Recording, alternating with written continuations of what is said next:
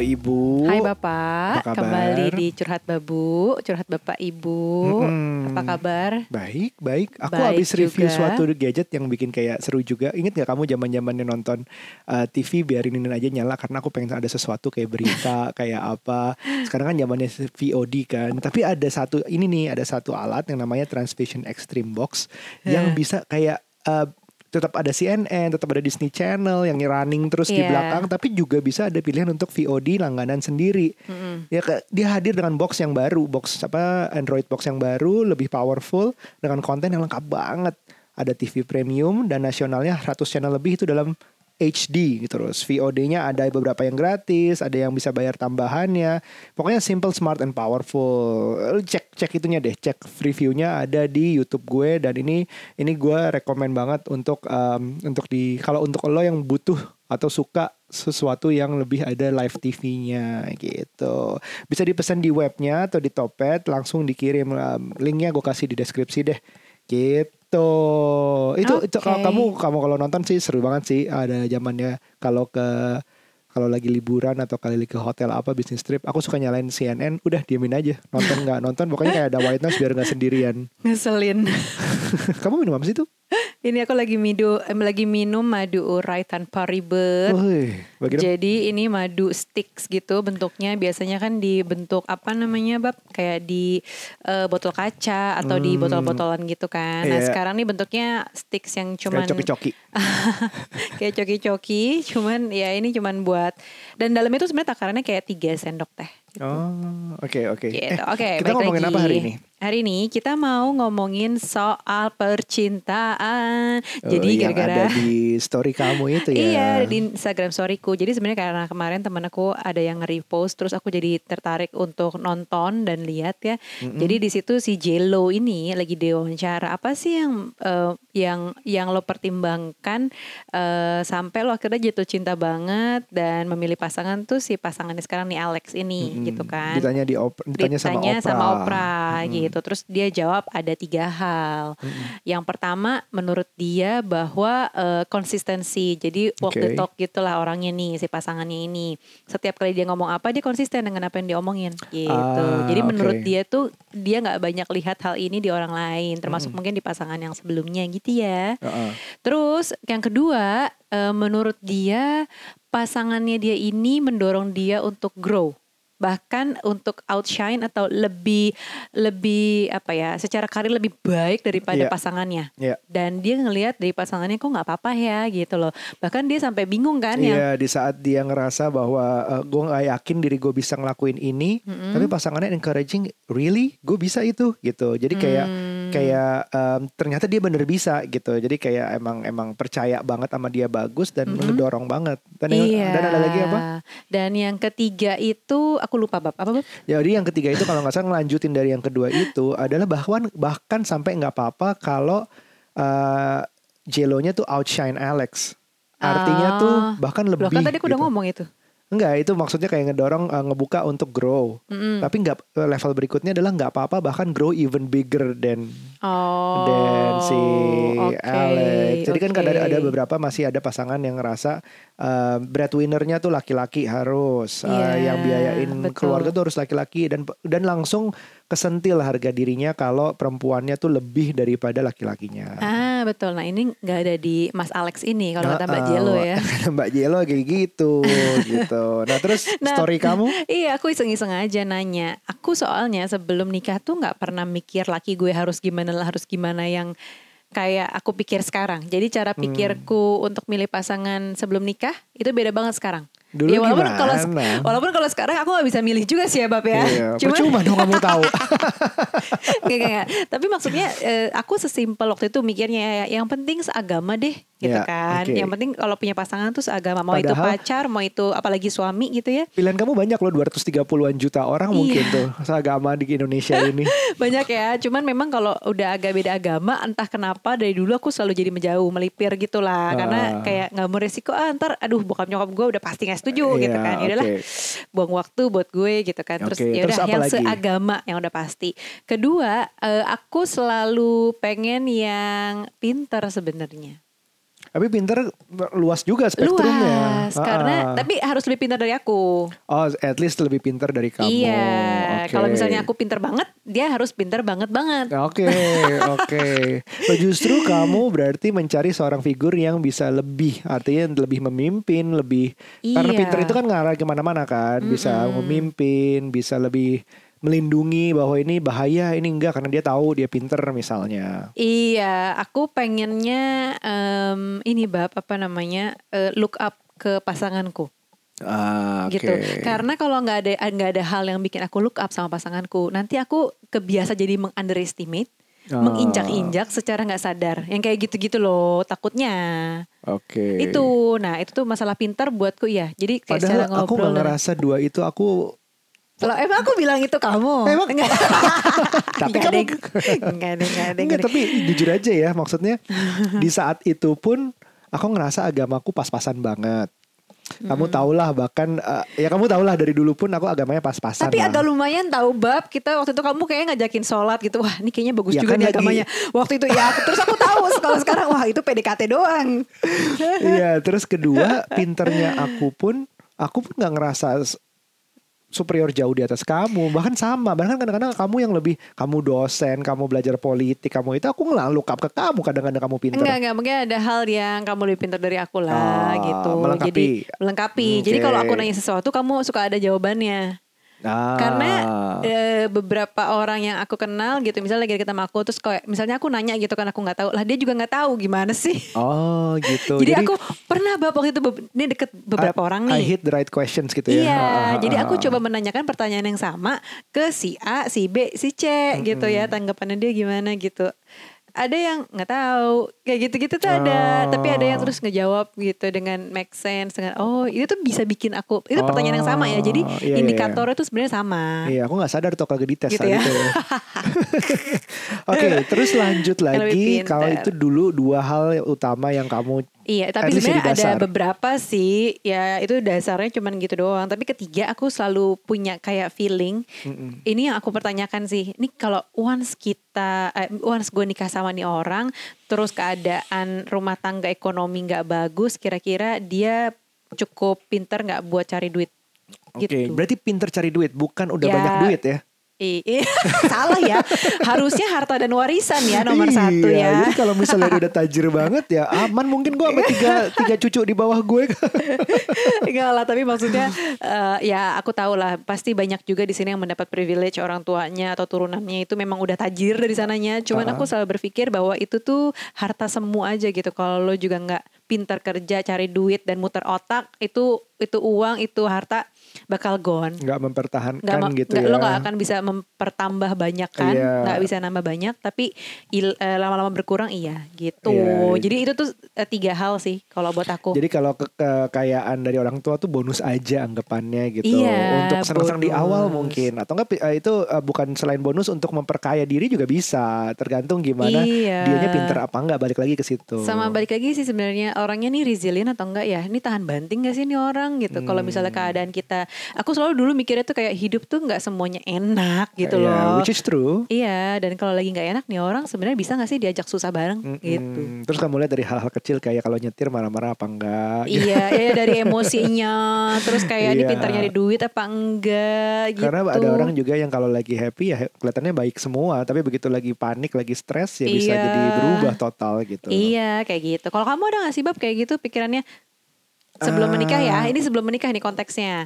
Kalau aku inget-inget lagi, Soalnya pasti berubah setelah 8 tahun nikah. Iya, kalau aku inget-inget lagi, aku tuh nggak pernah jadiin agama faktor utama, tapi memang mempermudah minta izin ke orang tua saat itu.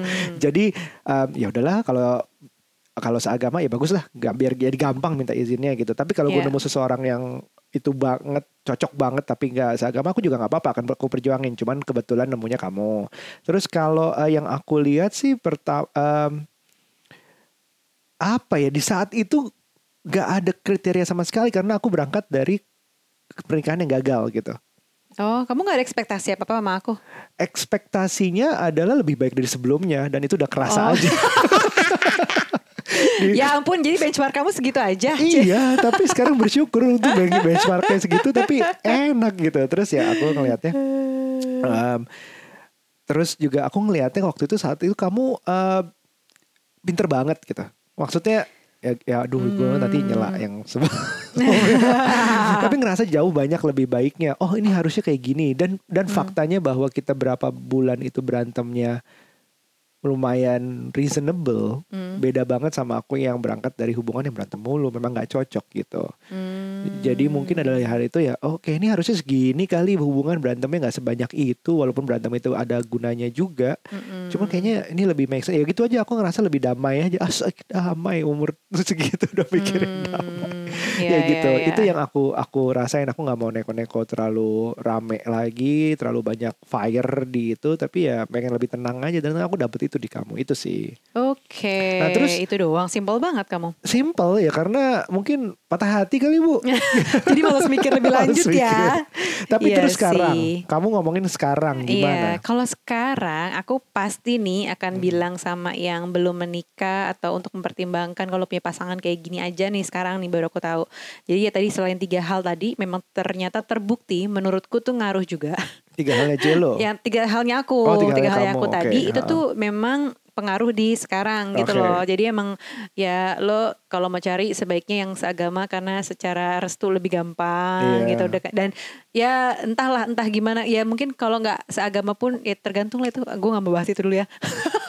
Baik, terus udah gitu eh, apa namanya tadi yang kedua menurutku orangnya harus lebih pintar. Ya karena hidup itu nggak nggak nggak semuanya indah dan kecintaan doang. Dan ada masa-masa di mana seperti saat ini pandemi terus apa segala macam nih orang bisa diajak susah bareng gak sih?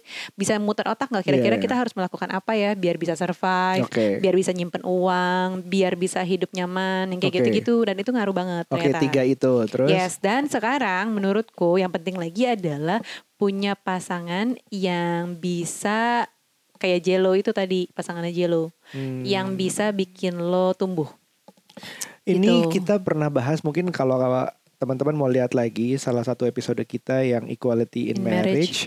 itu kita waktu itu habis workshop sama Bu Rani salah satu marriage counselor juga. Iya. Em, ya kita sih workshopnya panjang ya ke, ke belakang ngomongin tentang dialog imago, gimana Yes, inner child yes, kita yes. segala macam itu itu another discussion. Tapi memang dalam pernikahan tuh ada equality in marriage di Mm. mana em, lo harusnya punya pasangan yang memang Hmm. karena abis ah, begini nih kita ngeliatnya gini nih abis menikah tuh bukan udah gitu maksudnya ya udah yang namanya cinta eh, cinta head over heels falling in love sama-sama falling in love udah Mm. anything semua tuh nyaman ke depannya udah selesai kayak it's not a destination pernikahan itu di saat Mm. itu. Dan tapi itu perjalanan start of a new journey. Abis wedding ceremony abis itu apa? Masih panjang perjalanannya. Dan kalau kita nggak grow Hmm. nggak bisa didukung sama orang yang grow itu lebih susah. Itu aja sih. Dianggapnya bahwa setelah nikah itu adalah permulaan baru. Tapi dengan partner yang harusnya enak gitu. Enak untuk bikin kita tumbuh. Aku sih ngelihatnya harusnya gitu ya mungkin Oke, Ngerti benar sih, benar, benar, benar, Hmm. benar, benar. Nah, tapi aku nggak kepikiran apa yang Jelo omongin itu pada saat sebelum iya nikah. betul betul makanya gitu. kita di sini cerita uh, Mm-mm. berdasarkan pengalaman kita dan dan bagusnya dari Jelo gimana kalian terutama yang belum nikah dan mau menikah menentukan Hmm. itu ya tujuannya adalah lihat itu kira-kira nih orang nih kalau gue mau explore kerja ini gimana ya tanggapannya ya kalau gue mau jadi orang yang kayak gini gimana ya tanggapannya ya itu juga masalahnya uh, tergantung juga kan nggak semua orang ini nggak pasti ada yang benar salah juga kan. Kan Hmm. makanya cocok-cocokan. Kalau kamu mau jadi waktu itu mau jadi politisi Kak, aku dukung apa enggak? Karena kan waktu itu jalan kamu adalah kamu dosen politik kamu kerja di apa namanya konsultan politik. Suatu saat kamu nga- nyalon? Iya. nyalon bukan ke salon ya maksudnya nyalon jadi pilkada atau apa segala macam Ya. harus ada kemungkinan itu dibahas gitu. Gimana kalau aku ini? Atau nggak as simple as buat pasangan yang boleh nggak sih gua kerja nanti? Kan Iya, masih ada iya, pasangan benar, lain benar, uh, benar, suaminya calon suaminya yang nggak aku maunya cari istri yang di rumah aja. Itu belum tentu salah juga sih. Hmm. karena harus ber- mungkin akan cocok dengan yang calon istri yang memang pengennya jadi ibu rumah tangga full gitu Ya bisa cocok juga kayak gitu. Tapi yang pasti nih, kalau misalnya aku ngelihat dari yang jawaban masuk ke aku Instagram storyku ya, jadi jawabannya wow wow banget sih. Aku Apa tanya itu? kan, apa hal yang paling jadi pertimbangan kalian dalam memilih pasangan ya, terutama yang mau nikah gitu kan, Mm. bukan yang pacaran. Jawabannya lucu-lucu sih. Ada yang lucu, ada yang Apa itu? Kayak temanku jawabannya dia bilang harta dan warisan. Terus dia bilang iya juga ya sekarang gitu kan. itu head startnya lebih tuh lumayan. Harta dan warisan langsung buat beli investasi di mana gitu. Iya.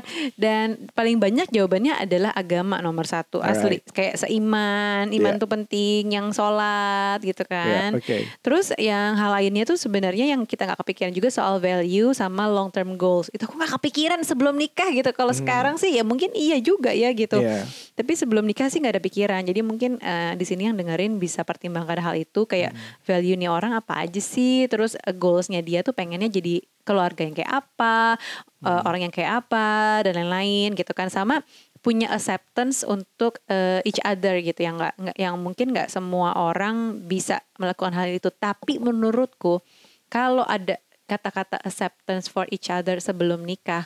Begitu nikah tuh beda banget sama pacaran soalnya. Jadi Oke. kita nggak bisa ngomong kayak gini di awal pacaran.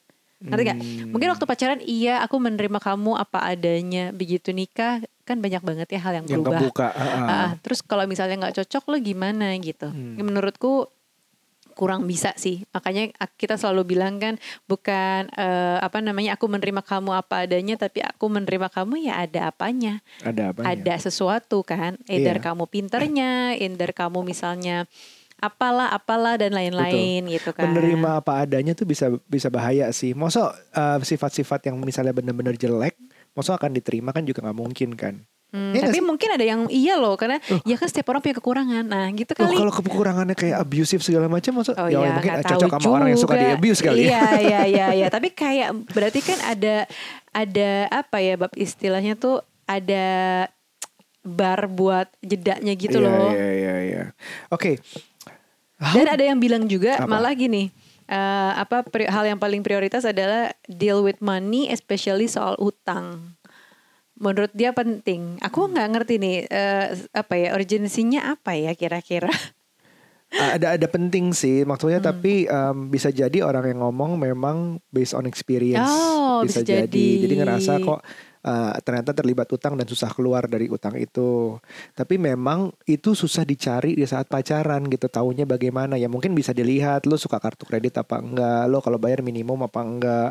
Ya ability untuk ngelihat utang sih bisa dilihat di situ gitu. Cuman itu kan kayak kalau masalah ngomongin masalah utang kan self control sebenarnya kalau menurutku. Iya. Um, lo mau spend apa udah diperhitungkan belum kontrolnya kalau mana yang mau mana yang keinginan mana yang kemauan kewajiban gitu segala macam Yes, tapi ada juga yang menarik bilangnya rupa dan dompet itu udah nomor satunya. Terus iya juga ya gitu. Terus ada yang bilang hidung mancung.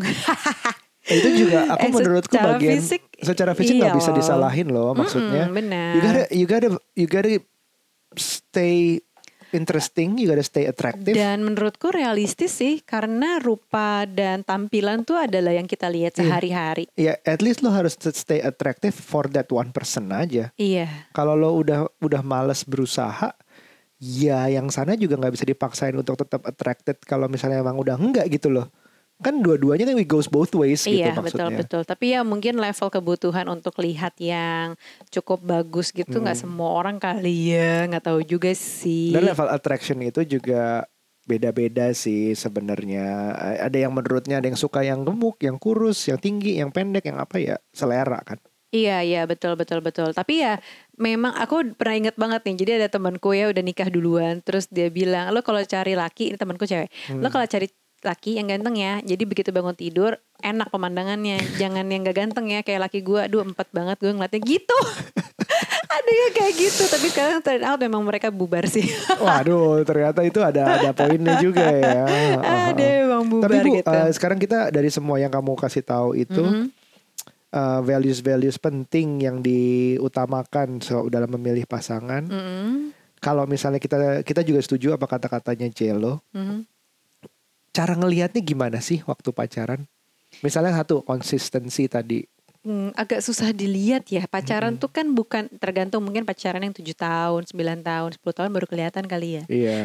tapi ya again kalau pacaran terlalu lama juga mungkin level keberhasilan sampai nikah nggak terlalu banyak juga walaupun ada gitu ya. Nggak menjamin lah nggak menjamin. Tapi intinya em, pacaran tuh ya kan nggak semua orang yang pacarannya tinggal satu rumah, Iya. tinggal bareng dan Wow. lain-lain sehingga sebenarnya hal-hal yang kayak walk the talk dan lain-lain tuh baru kelihatan ketika lo tinggal bareng ya setelah nikah gitu loh dan lo jadi apa adanya kan kalau Mulai nikah. dari hal kecil aja sih kalau konsistensi aku menurutku eh, dekat dengan janji sih. Kalau dia suka janji, nepatinnya segimana dan seberapa sering ngobrol janji.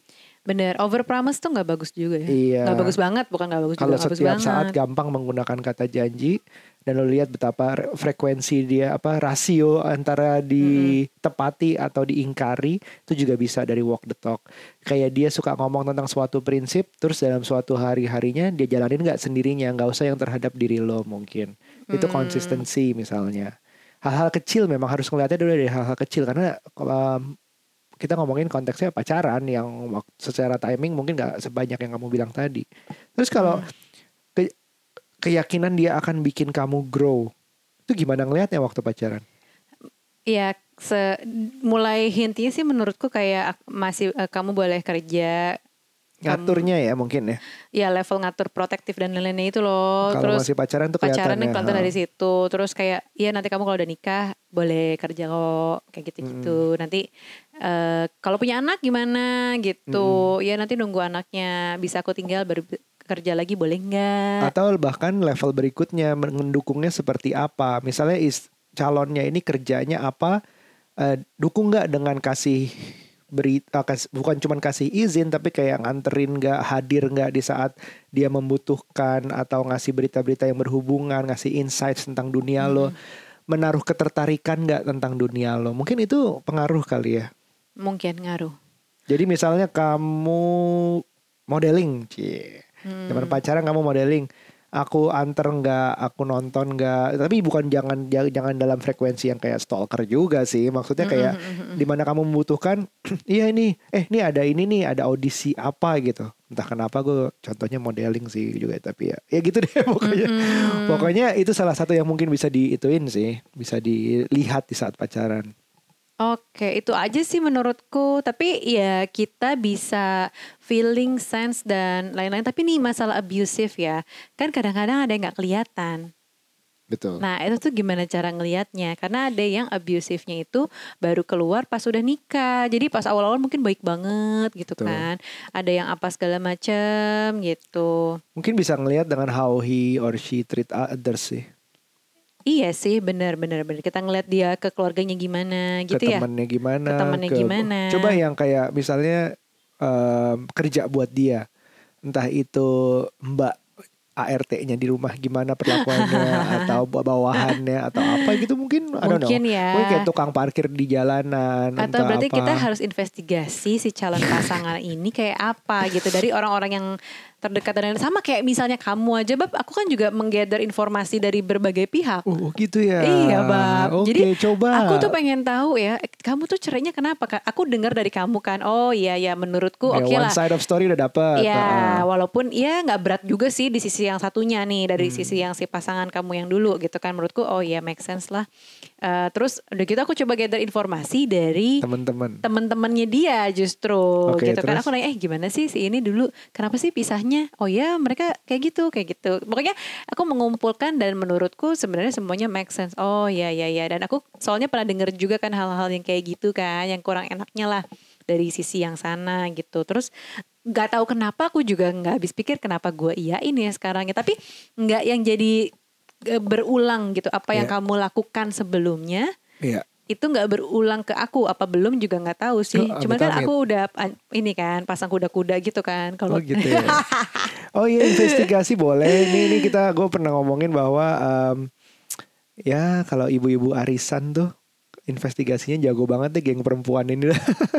Kayaknya lo Iya. mau ngumpetin apa pun tuh tiba-tiba ada terus gitu. Jadi ya em, ini mungkin sedikit cara-cara dari kita aja ya. Kita juga bukan berarti kita menjalankannya dengan benar, tapi things that we know, things that we learn mungkin bisa dilihat kesalahan-kesalahan kita buat kalian nanti yang mau si pacaran mencari mencari jodoh. Ya, ya, ya, ya, ya. Jadi hati-hatilah memilih pasangan.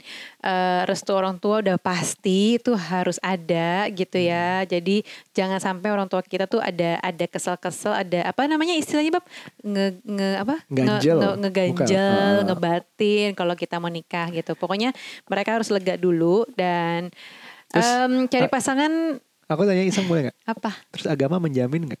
Ah, ini nih lucunya nih. Ada yang DM ke aku gara-gara IG story itu. Jadi aku pengen bahas sedikit. Ya, ya udah dia cuman bilang doang, boleh curhat nggak gitu. Dia bilang sekarang aku udah nggak percaya sama pria yang rajin sholat dan agamanya bagus, attitude-nya bagus. Karena mantan suamiku gay dan nggak pernah mau ngaku sampai aku nemuin bukti sendiri dengan mata kepala sendiri. Wow. Dan I'm, I'm still virgin right now, tapi bukan berarti aku ja- juga jadi pilih yang nggak beragama atau kebalikannya itu. Dibilang masih trauma aja kali. Gitu. Jadi ada ada yang DM punya pengalaman bahwa eh, t- mungkin tadinya Ya dia gitu. faktor agama adalah nomor satu. Sering sholat Iya, dilihatnya. terus udah gitu menurut dia juga attitude-nya bagus, ya pokoknya rajin sholat, bagus lah gitu ya intinya. Hmm. Terus nggak taunya tidak sesuai yang dia harapkan ketika sudah menikah Hmm. gitu. Jadi em, kita nggak bilang bahwa berpatokan ke agama itu salah, sama sekali nggak bilang gitu. Mm-mm. Tapi em, makanya kita mungkin kalau aku bilang sih mungkin kita butuh beberapa faktor sih ya bu ya. Jadi jang, eh, agama ada, ya Nuca pun memasukkan hal itu ke Mhm. dalam kriterianya dia, tapi Nuca juga melihat hal-hal lain gitu. Kar- betul. karena agama itu banyak yang juga bersifat hanya ritualnya orang ya, Ada bukan yang kayak spiritualnya gitu. Ya, justru betul, betul, esensi-esensinya. Jadi mungkin eh, ya agama pertimbangin iya, tapi sambil dilihat cross check hal-hal lainnya. Iya, gitu. Gitu. Jadi Oke. jadi ya kita nggak mau menanggapi lebih lanjut soal DM yang masuk ini karena bukan kapasitas kita kayaknya untuk menjawab tapi ya itulah yang dilihat mungkin agama ya oke menjadi salah satu faktor tapi faktor lainnya harus lebih banyak untuk memperkuat si Mm-mm, agama itu, mm-mm, faktor agama itu. Gitu. Alright, semoga podcast ini berguna. Uh, jangan lupa follow at curhat bapak ibu Di Instagram. di Instagram dan at Nuca Bakri at Segario juga. Buat minggu depan kita ngobrol apa nih? Eh iya kita mau ada live, mau bilang nggak? Oh iya, Nanti kita aja mau deh ada kita, kita umuminnya live. Oke. lewat curhat bapak ibu ya. Yes. Ah, biar di follow. Oke, sampai ketemu di episode berikutnya. Bye. Bye.